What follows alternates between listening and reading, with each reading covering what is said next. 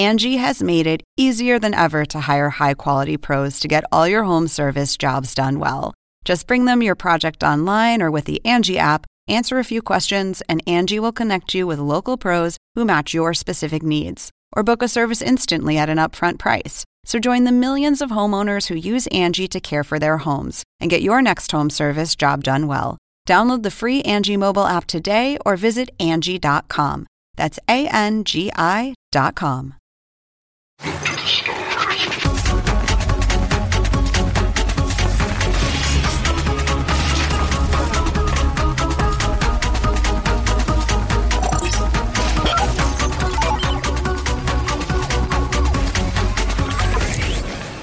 and welcome to another Toonami pre-flight, um, where we are going to be chock full of robots and transforming and whatnots. But before that, special announcement that's already been announced, but we're What's- going live. What's the special announcement? the DBZ giveaway? 30th Uh, I anniversary. didn't know that we were going to start with that. It's on your sheet. I don't ever read the sheet. Oh, well, that's unfortunate. It's written down. Okay. Hey, look at those. Look at those toms.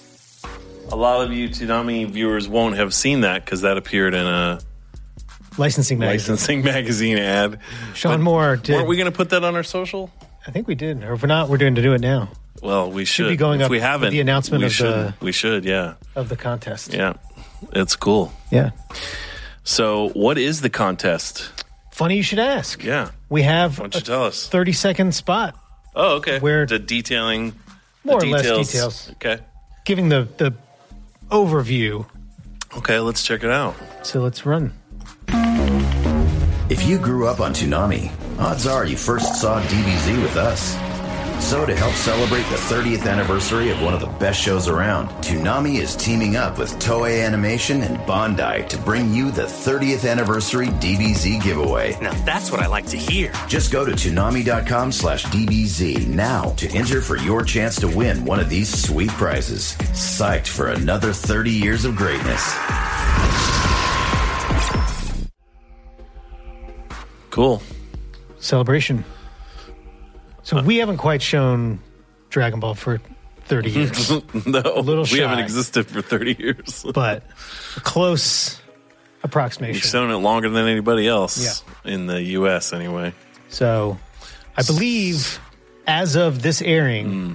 you can go to Toonami.com slash DBZ and enter for your chance to win. Cool. What are your. What are your possible prizes? Uh, all that stuff that we talked about. I mean, do we want to talk about it in any more detail? 30 seconds feels like super top line. Do you want You to? have this. You he printed this out and he's not using it. I didn't print it out. I just asked. Okay, well you asked for this information, so why don't you talk about it? Well, we're giving away a possible It's possible you will win. win. Yeah. A DBZ capsule figure, a trading card starter set, a Dragon Ball gummy with sticker, which is I think just It's a straight the, it's on the lower end. it's just a straight gummy. It's not like It's on magic. It's not a weed gummy. Yeah. yeah. Um, and then an eight x eight canvas art exclusive to Toonami Oh, that's cool. 30th anniversary DBZ. Cool. Prize nice. pack. Nice. So good luck. So go there, enter, and maybe you'll win some stuff. Thanks to Bandai and Toei, Toei, Animation. yeah. And us. Yeah, and We're all equal partners in this, our, well, Well- not really. more or less. It was very nice of them to give us this stuff to give to you guys. So we thank them, and we thank them for Dragon Ball, without which Toonami probably wouldn't still be on the air. no. Um, so why don't we get into our topic of the day now that we've finished our special announcement? And of course, today we're going to be talking about the movie Megazone 2 3, uh, which is an OVA. It's a very confusing. Well, it's got a complicated Yeah. um, production History. history. the production history of the show. So, some pe- people often refer to it erroneously as the first OVA. It was not. The first OVA was actually uh, from Mamoru Oshii. It was Dallos. That was the first straight to video, um, original video animation, which is what OVA stands for. And when Megazone 2 3 came out, OVAs were mostly sort of down market kind of porn titillating like they weren't It wasn't the shine that you is can't, now. It's like you can't put this stuff on TV, Right. so it's out on home video. It didn't mean what it came to mean later, which is usually higher budgets and less editing and a maybe more Encapsulated story. yeah. So Megazone 2 3 was actually supposed to be a TV series called Omega City 2 3. And uh, as it requires a little quick explanation of Japanese production. Um, so basically, when Japanese shows go into production, it's usually a group of partners A committee. Who team up to make the show. So in the case of Omega City 2 3, it was a company that was the animation company, which I think is AIC, Yeah. and then Fuji TV, and then a toy partner. And all of those people sort of Fuji TV, all they had to do was say, yes, you can have this slot. So they were saying the show that's on right now, which I think is was Genesis Climber Mospeada. When that show's over, we'll put this show in. Okay, got it. But they're only going to do that if they know the show's being supported by a toy line, because that's back in the day that was super important, and um, some sort of video release or theatrical release. So once they started production, the toy company backed out and pulled all their money, which caused Fuji TV to say, well, then forget it. So the production company was left holding the bag, and they had spent a bunch of money and made. They had animated the a lot of the action sequences because they were sort of making trailers and stuff, and a lot of animation houses will make the more fluid animation stuff first to help sell the show. But they didn't have a lot of the connective tissue of scenes with people talking, so they said, well we can't make a series, but we're sunk too deep in to not do something with this. So they decided to make it an OVA, uh, and they basically smushed the story together, cobbled together what scenes they had, added some talking scenes, and then added like some nudity and violence, and sort of baked for the best. baked all that together and made this OVA. And then the OVA came out and ended up being a huge success, which shocked everybody. Um, the team who made the show was the same team who made Macross, so it was a lot of the same character designers, the same directors, had the same feel. In fact, there are versions of Robotech, the movie, that in the U.S. where they cut scenes from this into the Robotech thing, Yeah, and tried to just make characters' it names and- Robotech yeah. shit, which is crazy. Um, The history of Robotech in the States is even more convoluted. So this did so well, they decided to do a second part, and a th- and then that did well enough that they did a third and a fourth part. So there's four parts to Megazone two, three, and they're roughly divided into two different stories because uh, the parts three and four came much later, like years later, five years later, and so they were a totally different group of creatives, and the story takes place like hundreds of years Yeah, later. In the, fu- in the future from that story, which already takes place. So, but we're going to just deal right now with the basics. So, Megazone 23 is about a future f- 500 years from 1984 when the show takes place, or 1983. And uh, everyone is living, they think they're living in Tokyo in the 80s. But actually, what the main character, Shogo, comes to find out is that uh, humanity has left the Earth because of environmental disaster, which, get ready. Pack your bags. So everyone lives in these colonies in space, and there is a benevolent AI, well, somewhat benevolent, called Bahamut, that runs these fake cities that are that convince everybody that they're on Earth. And so the main character finds out through this government conspiracy that, that he gets to be a, that he ends up being embroiled in that actually his whole life as he knows it is a lie. No one lives on earth. Their uh, their earth is inhabitable and they all live on these colonies and they're being controlled by this ai there's also a sort of good ai called eve that takes the form and this is very 80s japanese uh, takes the form of a pop idol um, which kind of is a holdover from Macross because Right. they had that stuff there too. And Eve, the pop idol, actually became really popular in Japan and made several albums. They made several albums of Eve. Eve helped Shogo overthrow Bahamut's control, which is the control system that sort of keeps everybody plugged into the Matrix. So you know, a lot of people have noticed the similarities between this and the Matrix, um, but the Wachowskis have always have maintained this wasn't one of their influences. Like they never saw this. That's what they always say. So uh, I think we'll take them at their word. Yeah, I mean Um, they're not humanity's not being harvested for energy. No, it's just being- it's just the idea world isn't uh, what you think it is. yeah, it's There's just a the idea of an AI simulation Right. controlling a populace. Um, so there's also a motorcycle that transforms into a robot, which is pretty fucking awesome. That Shogo's Shogo's buddy is like working for the military, and he just steals it. Yeah, just- and it like, turns out it's a to it. crazy, crazy prototype. So he short in short order, the government comes, the Men in Black come and kill him. Um, and they do look a lot like Agent Smith, but anyway, they come and kill his friend, and Shogo goes on the run and finds out this bike is Awesome. uh, this crazy transforming robot, and then it's part of this larger government conspiracy. Um, so this is like a classic cyberpunk '80s. You know, when you think of anime, cyberpunk anime, you think of Ghost in the Shell, you think of Bubblegum Crisis, but also Megazone 23 is right in that same pocket. The designs, the uh, storyline, it's all very cyberpunk. Uh, so then these did well, and then when Akira came out in 1988, the company that made these shows figured out, oh shit, we have a show about a punk motorcycle rider who rides a red motorcycle who gets embroiled in a vast conspiracy that the government is trying to hide. And so then they made a version of the show that's 500 years later with totally different protagonists, and the only character that carries over is Eve, the AI from the the first the first show. So it's a super confusing mishmash, and of course, because of the way the show was made. A lot of the storyline doesn't hang together. Like there are scenes that don't really make sense Right. and there's a, a hilarious amount of 80s references where like they straight up are eating McDonald's and they're like, man, these McDonald's nuggets are really fucking good. And there's like McDonald's on the signs because they didn't care about licensing back then. And the McNuggets are like a new thing. Everyone's talking about the McNugget being this new thing. And like the movie they're all talking about seeing is Streets of Fire, the 80s musical from Walter Hill.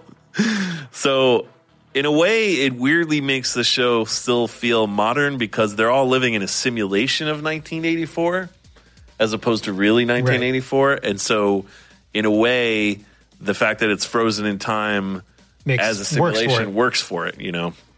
Um, but the animation is gorgeous for the first two parts. The back two parts, not so much. Um, the designs are really cool. Um, the the robot bike is awesome. Uh, and if you like cyberpunk action stuff, there's it's typical of anime of its time. It's really gory. The action is really great. There's some pointless sex. Um, just all the stuff that, as a youth in the '80s, I fell in love with for anime. Um, we don't, you know, you can't buy it anywhere in the U.S. You can buy it on DVD, like old DVDs, but there's nowhere to buy a good copy in the U.S. However, it is on YouTube in Yeah. its entirety in HD. You can also buy the Japanese Blu-ray set But it's off not- somebody for like seven hundred dollars. But it's not um, dubbed. It's not, It's not subbed. subbed. in English. The first one's not subbed, it's just like which doesn't make any tough shit. So um, hopefully one day someone like Right Stuf or you know Discotek will have mercy on us and release this awesomeness the way they did with Bug- Bubblegum Crisis and some of the other great um, cyberpunk anime.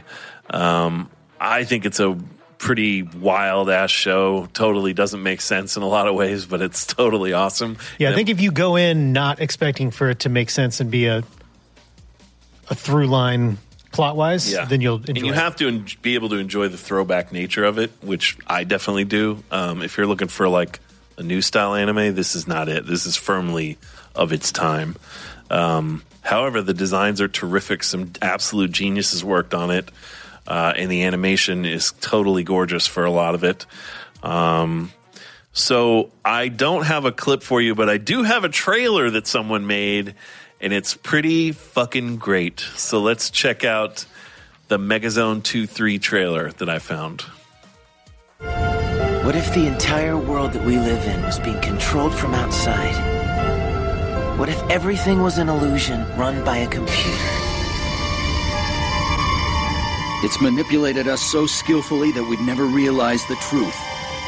All of this so that except for an elite few, the populace would be blissfully living in an illusion of the perfect world. Or rather, the perfect prison.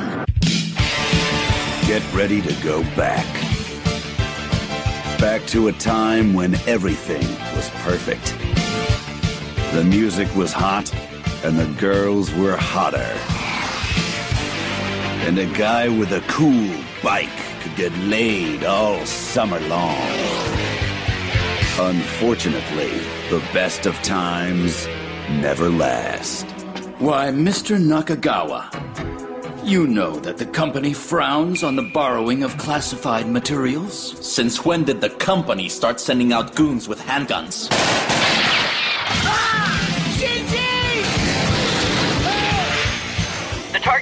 Shogo Yahagi. We tracked him to Magura, but lost him in Abu Dhabi. It's just a few hours until sunrise. I want him found before then.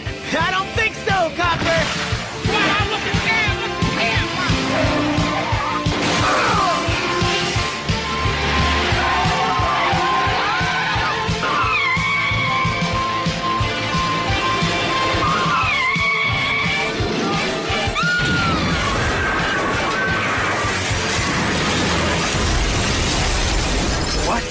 Drop kicked a cop car?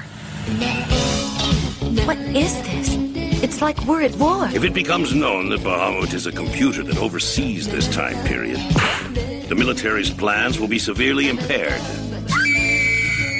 What is the meaning of this? Are you mad? Robot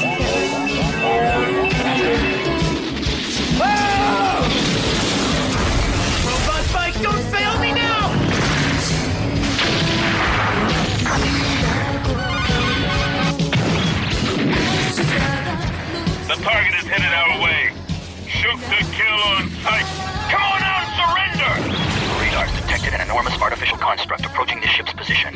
In a world where nothing is real, there's nothing left to lose except your life. Get into the zone. Megazone 2 3.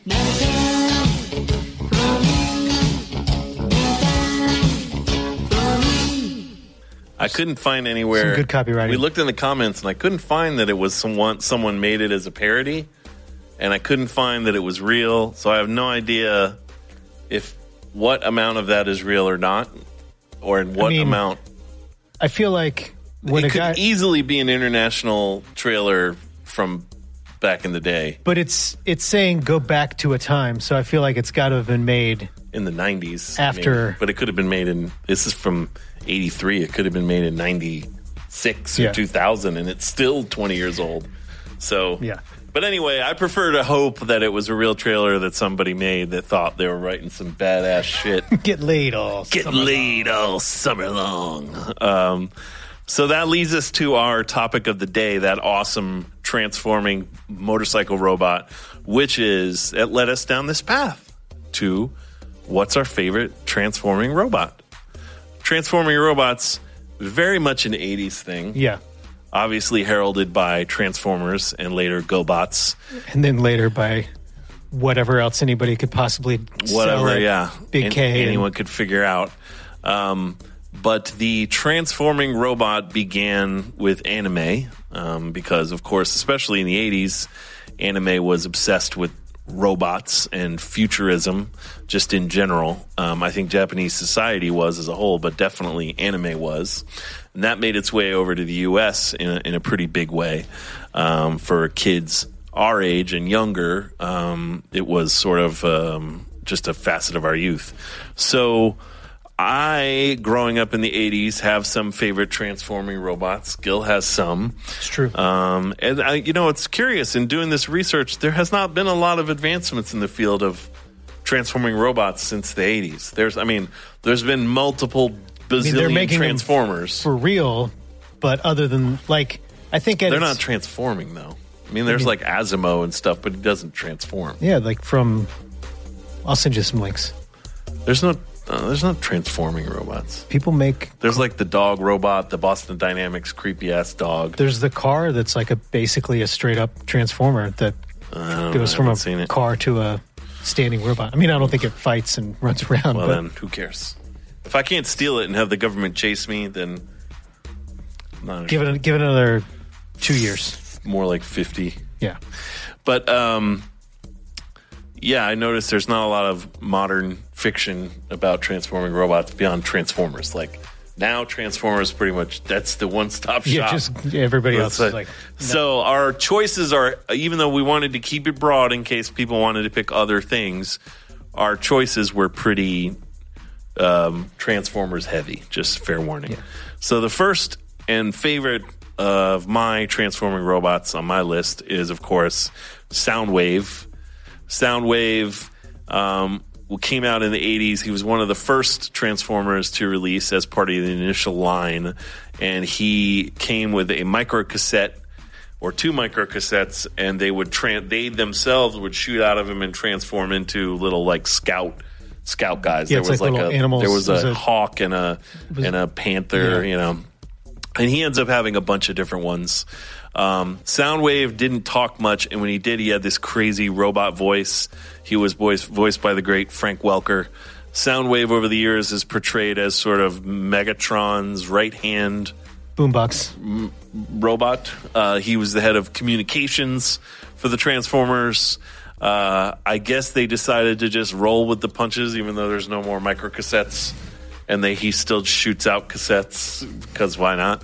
Um, he was back in the day. He transformed into a boombox. I don't really know what the utility of that was for the Transformers, Jams. but yeah, I mean, I guess. Um, but he was supposed to be sort of reconnaissance, communications. He, in most versions of the Transformers over the years, he remains loyal to Megatron, although there are versions of him that talk more, there are versions of him that almost never talk. Um, he's usually portrayed as a very dangerous Transformer and Megatron's right hand bot. Um, often, uh, I just love the design and the color scheme of Soundwave. And when I was a kid, I had cassettes, so it was awesome. The idea that a boombox could kill you, attack some dudes. So I have a, um, I have one, a couple Soundwave clips. So let's look at the first clip of Soundwave. Do you read me?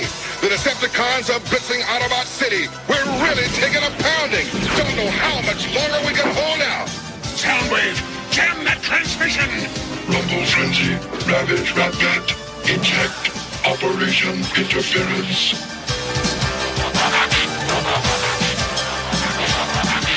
Optimus Prime, do you read me? The Decepticons are blitzing Autobot City. We're really taking... First we crack the shell, then we crack the nuts inside.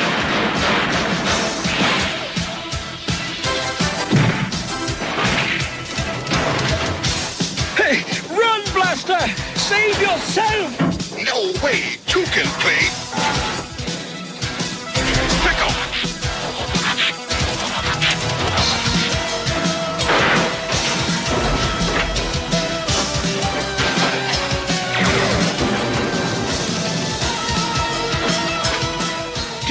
got through to Prime? Let's hope so. Because if I didn't, we're all gonna look like burnt out toaster ovens. So that's the original um, Transformers cartoon, and I I think it's funny to think of the idea that there are other little Transformers that live inside the Transformers. as a four disc, kind of four a- cassette t- carousel. Kind of a bummer for those little guys. What are you going to do in your off hours? Oh, you're going to live inside me. Like, ugh, I don't want to live inside you. Um, so that was uh, sort of how he was portrayed in the initial Transformers, um, and and I love the way he talked. His little affected robot voice, so 80s. Uh, and this is a later version of how Soundwave appeared. This next clip.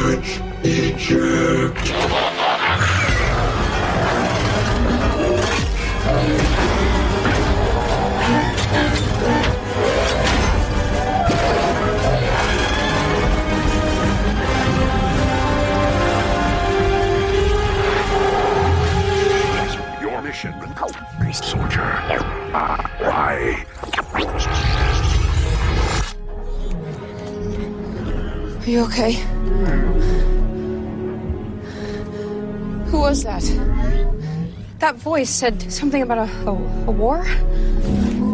Do you remember anything? Is the VW Beetle some kind of disguise? Are you hiding from something? Are you scared?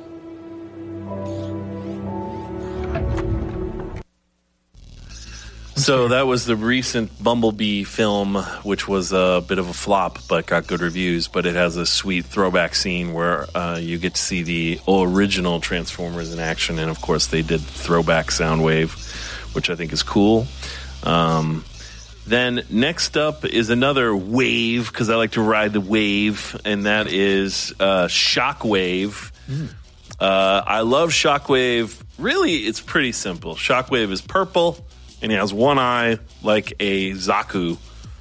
Um, and that's really it. That's why I like him. He transformed into a ray gun. The original, um, the original Megatron transformed into a, a gun, a Walther with a long, like- Walther PPK with a Stabilizing stock. Yeah. Uh, this Shockwave transforms into a ray gun, um, which again, I don't know how much utility that has in the Transformer world, but as a toy, it was pretty sweet. Uh, I also like that uh, Shock- Shockwave is purple. Shockwave is the sort of uh, scientist. He spo- he they ba- they based him on. Weirdly, the design of Shockwave came from another toy company that they just licensed. I don't I don't understand how that works, but Transformers is a huge and complicated thing. Like Shockwave's Wikipedia entry is longer than like like MLKs. like it's like crazy long. Uh, so Shockwave was designed to be sort of the a Vulcan type character. He's all about logic. He's supposed to be a cold robot. Uh, when the Decepticons took the ship to Earth, um, Megatron left Shockwave in charge. Uh, and then when he contacted Shockwave, they built the Energon cubes or whatever that get peop- get the Decepticons to Earth. Um, Shockwave is sometimes portrayed as more evil than Megatron and as trying to supplant or take over leadership of the Decepticons because he's cold and logical and he feels that he's the best choice. Logic dictates dictates.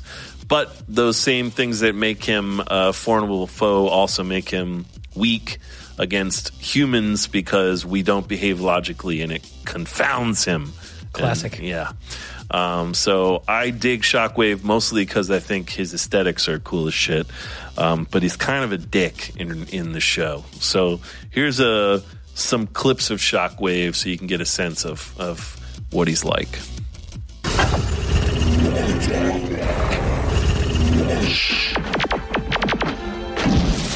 Destroy him! You control giant sentinels. If you destroyed, robots defeated. I must protect Cybertron from all hostile threats.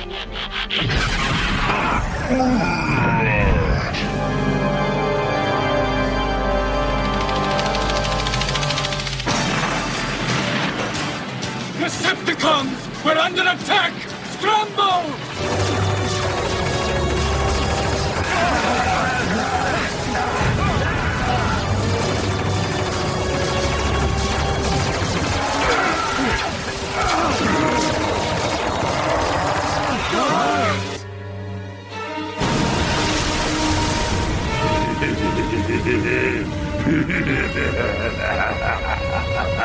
Look over there! It's Shark Blast! Let's get him! Aye aye!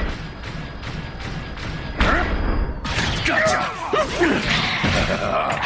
A trap! Don't move, or your buddy gets No! No! Don't do it! Let him go, Shock Blast. Well, well, if it isn't Optimus Prime. Block! I'd love to stay and chat, but I've got important things to do, and don't try and follow me. I'm sorry, buddy.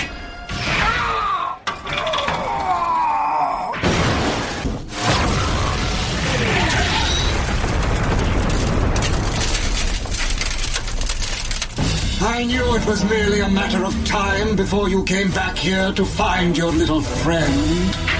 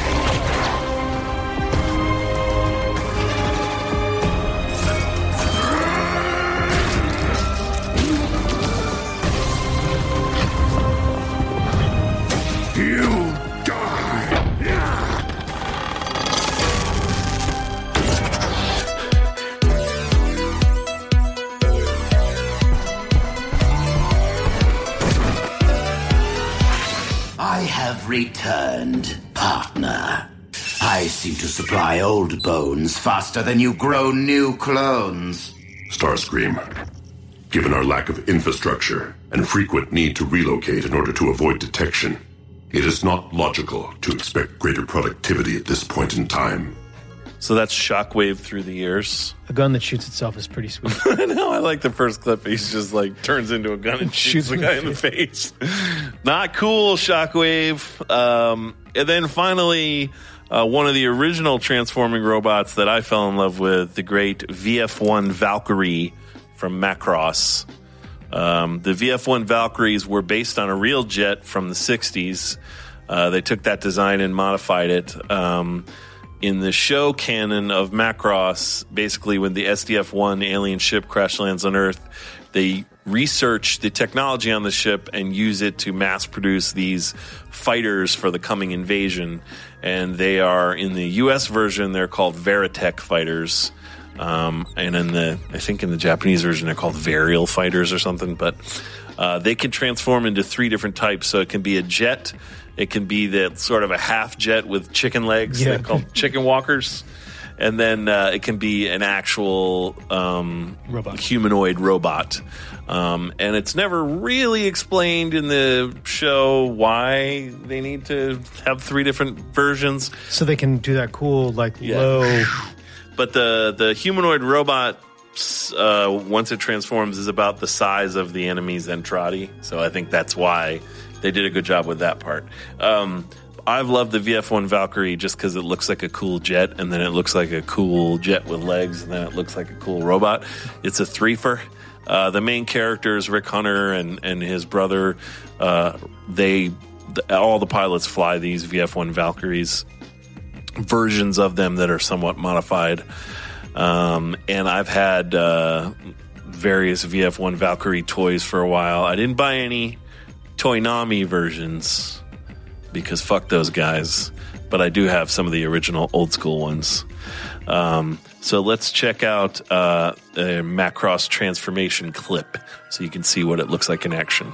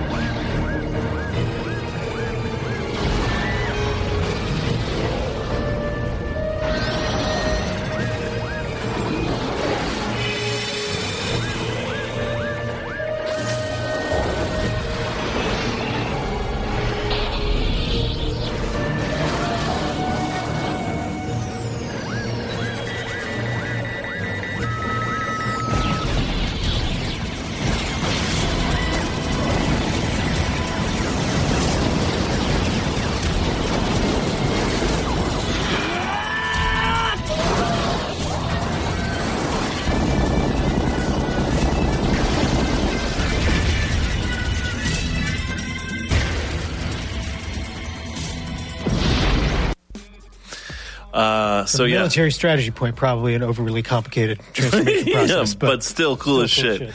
Uh, so those are some of my favorite transforming robots over the years. Excellent picks. Uh, first for me is depending on whether you want to get into the weeds of the details, it's either Superion or the Aerialbots, but I'm going to say the Aerialbots for now, um, which were obviously created by Optimus Prime. Um, well, really created by Alpha Trion because Optimus, Optimus Prime didn't actually have the circuit key, Right. Couldn't activate Vector Sigma to give the Aerialbots their How did we not have Eddie Ray on ability. this episode, I was thinking that too earlier we fucked on. up. We did. Yeah. Um, now I just totally got off my train of thought. Aerobots being terrestrial fighters that have been given the powers to not only transform and fly, but also form what ultimately becomes the second Gestalt team of transforming robots in the Transformers universe. Uh, so this is an early clip of their fighting prowess uh, that we can check out them more or less as a team. Are you getting the point yet? We owe the Autobots our lives. Come on, we got Stunticons to pound.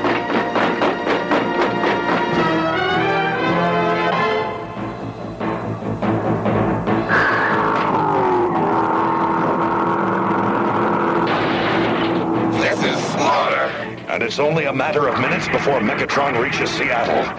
I've got to stop him somehow. Now, Optimus Prime,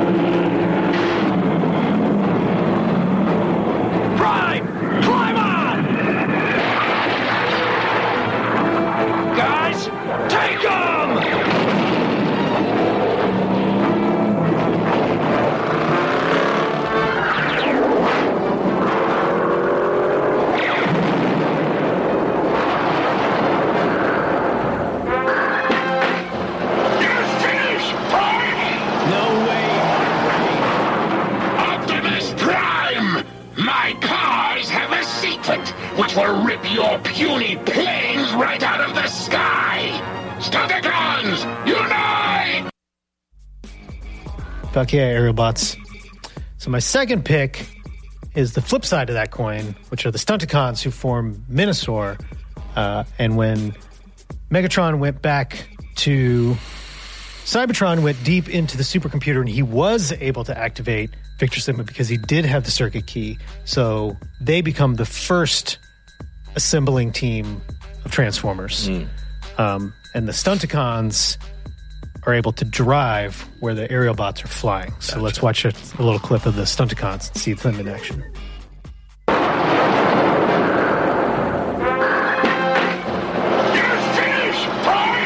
No way! Optimus Prime! My cars have a secret which will rip your puny planes right out of the sky! Stunticons, unite!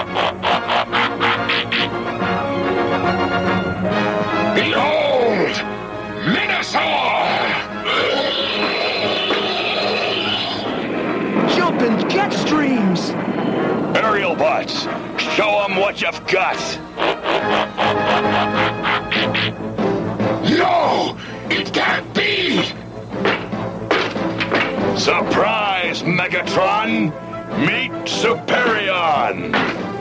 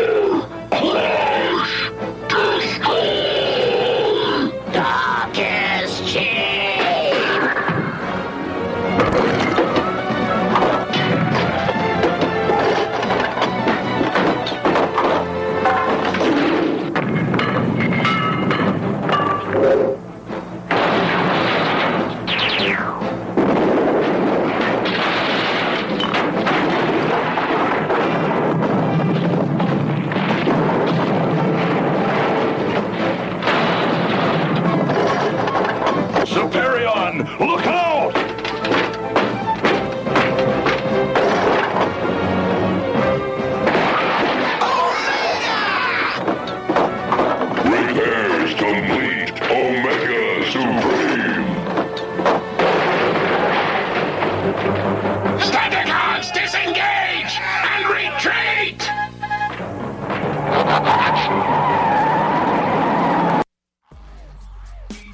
Quite the battle. Why are they called the Stunticons? They're stunt cars. Uh, stun. They stunt. They stunt. Yeah. They're stunt driving. Uh, but the most powerful transforming robot, and perhaps my favorite of all time, is Skyscraper, which uh, we can showcase the the man behind the skyscraper really does the best job. Yeah, I don't remember what it is. Skyscraper. Um, so let's roll that clip now. Transformers pull 37% market share. And that we are targeting the same area. I think that we should see one quarter of that, and that is one fifth of the total revenue from all of last year.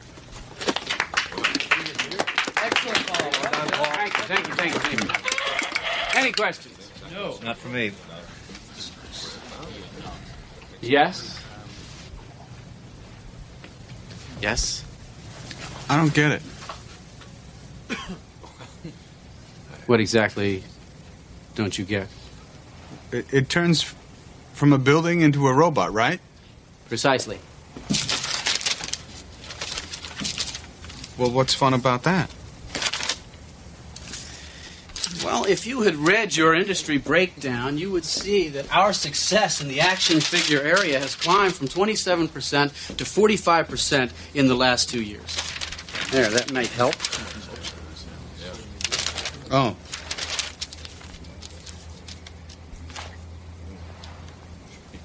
Yes. I, I- I still don't get it. Uh, What? What don't you get, Judge? Well, there's a million robots that turn into something. And this is a building that turned into a robot. What's fun about playing with a building? That's not any fun. This is a skyscraper. Well, couldn't it be like a, a, a robot that turns into into something like a like a bug or something? A bug. Yeah. Like a big prehistoric insect with maybe like giant claws that could pick up a car and, and crush it like that. a prehistoric transformer. Interesting. Gentlemen, it, So the robot turns into a bug. Ah, gentlemen, you listen, listen if to you him. would just- got a very good idea here. The robot turns into a bug. This is a great idea. Someone's a water bug? Different sizes and things. And, Susan, we could do scorpion. ladybugs. You could have them wreck buildings. Transformers for girls. A Praying building mantis, isn't maybe. hurt. Yeah. A bug moves. Yeah. It, It's got all kinds of possibilities. This, this doesn't just happen. This guy just this doesn't happen. This, you just don't. He doesn't just come to a meeting and say bugs. Ants and stuff. And Well done, Josh. Well done. The great John I Heard. don't get it. I didn't get it. Gone too soon. Rest in peace. Yeah. Uh, so those then they some of- did make transforming Yeah. bugs after that. They movie. saw that and they were like, "That's a pretty good "Fuck idea." Yeah, that's a good idea. We need to make some transforming dinosaurs and bugs and shit. Um, they owe Penny Marshall for that. Also, R.I.P. Maybe uh, maybe she got a little piece. I don't think so. Probably not. No. Uh, let's check out the Adult Swim Facebook pics and see what. I'm bracing myself for this stupidity. Oh, Eh, not bad. Yeah. Conti, Megatron, Bumblebee, Optimus. Come on, try. I mean, we did say for their favorite, not like the most surprising. Yeah, we should do that one time. Most surprising. Well, not most surprising, but I mean, deep cuts. no, but I mean, it's like it's like you know, Optimus Prime. I mean, come on. Pretty good transforming robot. My favorite happens to be a truck. Yes, I just love big rigs. Yeah. Love a transforming big rig. Over the top favorite Yeah. movie. Uh, let's see what Toonami Facebook's picks Guessing are. it's going to be quite similar. Yep. Wing Zero doesn't really transform, but Close enough for the purposes of today's conversation. Cool. Thank you for participating, both Facebook entry types. I hear that's really confusing. Why don't you go ahead and get us into the goodies this week? Okay. We do need to rebrand this sneak peek section. I do like goodies Just call this it week. promos and shit. But I think goodies this week is probably a little bit more endearing than promos and shit. But up first is our topical for this week's Dragon Ball Super, which is tomorrow night at 11. On the next all new episode of Dragon Ball Super. Wow, you sure got some fight in you, huh, Universe 2? Not fight. This is 100% love. Dragon Ball Super. Saturday at 11. Only Toonami on Adult Swim. Love you to death. Love's going to get you. Uh, and then up next is the Promised Neverlands episode, which is tomorrow night at midnight. on the next all new episode of The Promised Neverland. Fake footprints? That's strange. How is it so quiet? I'm gonna have to play for real then! The Promised Neverland, Saturday at midnight on Adult Swim. Creepy and good. I like that show. Uh, and then next is our topical for Sword Art, Sword Art Online. Sword Art. Which is uh, tomorrow night at 12.30. Sword Art Online. That's not nice. On the next all new episode of Sword Art Online, Alicization. For 70 long years, I waited for my opportunity. Sword Art Online, Alicization. Saturday at 12.30. Only Toonami on Adult Swim. I think we're going to change the way we do Sword Art Online's topicals and not have it be the Sword Art Online. top tag. It really cuts down on the ability to talk about the episode in any It meaningful does. way. It does. Um, so I think that pretty much does it for today. For the for the goodies. Other than your Yeah. bullshit. So I'm doing. I did a moving pictures, Hey, which I haven't done in a while. Um, I've been traveling so much, I haven't had much of a chance to stop and smell the roses. you've been But moving around too much, but I picturing. I bought uh, the Perfect Blue remaster uh, Blu-ray that just was released um, about a month or two ago, and finally had the chance to sit down and watch it. So I thought it would be fun to do a moving pictures on one of the greatest anime films of all time. So here's my moving pictures on Satoshi Kon's classic Perfect Blue. Hey there, Toonami faithful. This is Jason DeMarco with another edition of Moving Pictures, in which I watch something suggested to me by you, the viewers. Uh, so today I wanted to talk a little bit about Satoshi Kon's amazing Perfect Blue, uh, which has just come out recently in a new remastered Blu ray edition uh, that's pretty fabulous. Uh, something Satoshi Kon fans like myself have been waiting for for gosh, so many years. Um, Satoshi Kon was a director who he only had like five features, uh, but they were all just incredible. And he unfortunately passed away about, gosh, it's almost 10 years ago now, you know, right in his prime. And I'm hoping that this leads to the rest of his work being released because I really do think he's an important director, uh, particularly in the field of anime, who's going to, you know, his work is going to be talked about for years to come. But it all starts and flows from Perfect Blue.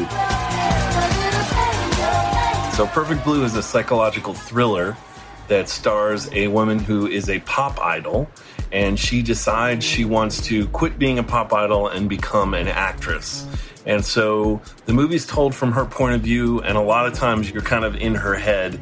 And it's a classic psychological thriller setup where a lot of the time you're not sure if what she's seeing is real. And then in her new career, uncomfortable situations keep happening and weird things keep happening. Yeah, looking good.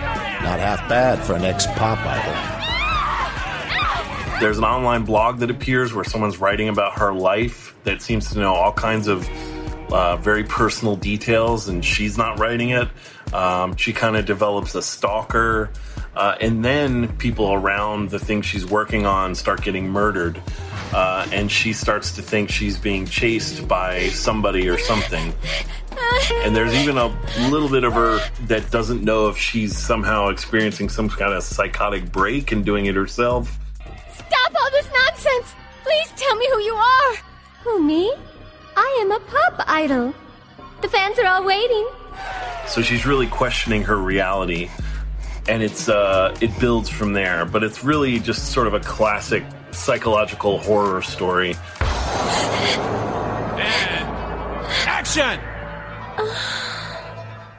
I think what sticks out about Perfect Blue is it really it could have just as easily, you know, it's what anime does best. It tells a story that it could have just as easily been a live action film. No one in America would ever even think of making an animated movie about this. Um, but yet it really works. Um, he uses animation to do things you couldn't do, or at least you couldn't do cheaply, in a psychological thriller that would be live action. Like, for instance, she sees a sort of ghost version of herself dancing around in a in a way that defies gravity, talking to herself. Um, there's all kinds of stuff like that. It's just a very well staged, edited, and shot film. Um, it's kind of astounding that it's a first feature. In fact, Darren Aronofsky, the director, is so obsessed with Perfect Blue and Satoshi Kon in general that he actually quotes several direct shots from Perfect Blue in some of his films. Requiem for a Dream, in particular, uses some exact replications of shots from Perfect Blue. And uh, Black Swan, which really the whole story of Black Swan is somewhat lifted from Perfect Blue, but there's certain shots in Black Swan that are the same shots from Perfect Blue. So obviously, Satoshi Kon's impact goes beyond just anime and anime direction. You know, all of his films are great in different ways, and they're all influential from Paprika to Perfect Blue to Paranoia Agent, which we showed on Adult Swim. But I really think Perfect Blue is going to remain his signature film for a lot of different reasons. Um, so if you haven't seen it, beware. It's very violent. There's some really upsetting stuff in there. Um, it is definitely an adult film, um, but it's great and well worth a watch if you can stomach it. So um, that's my review for Perfect Blue. Check it out. Uh, you can get it on iTunes uh, and you can get the Blu ray. And if you have any suggestions for what you'd like me to review next time, hit me up at ClarkNova1 on Twitter and hit me with your suggestions of what animated films you think I should review. And that's it. Thanks. Everybody should buy Perfect Blue. Did you buy Perfect Blue? I did. I enjoyed it.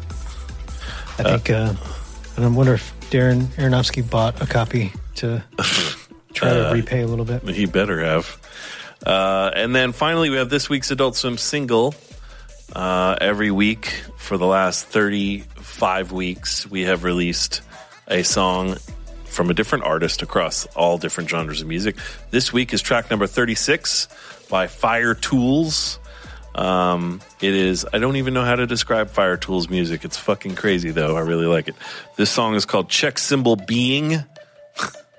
and uh, we are going to hear a sample of it right now.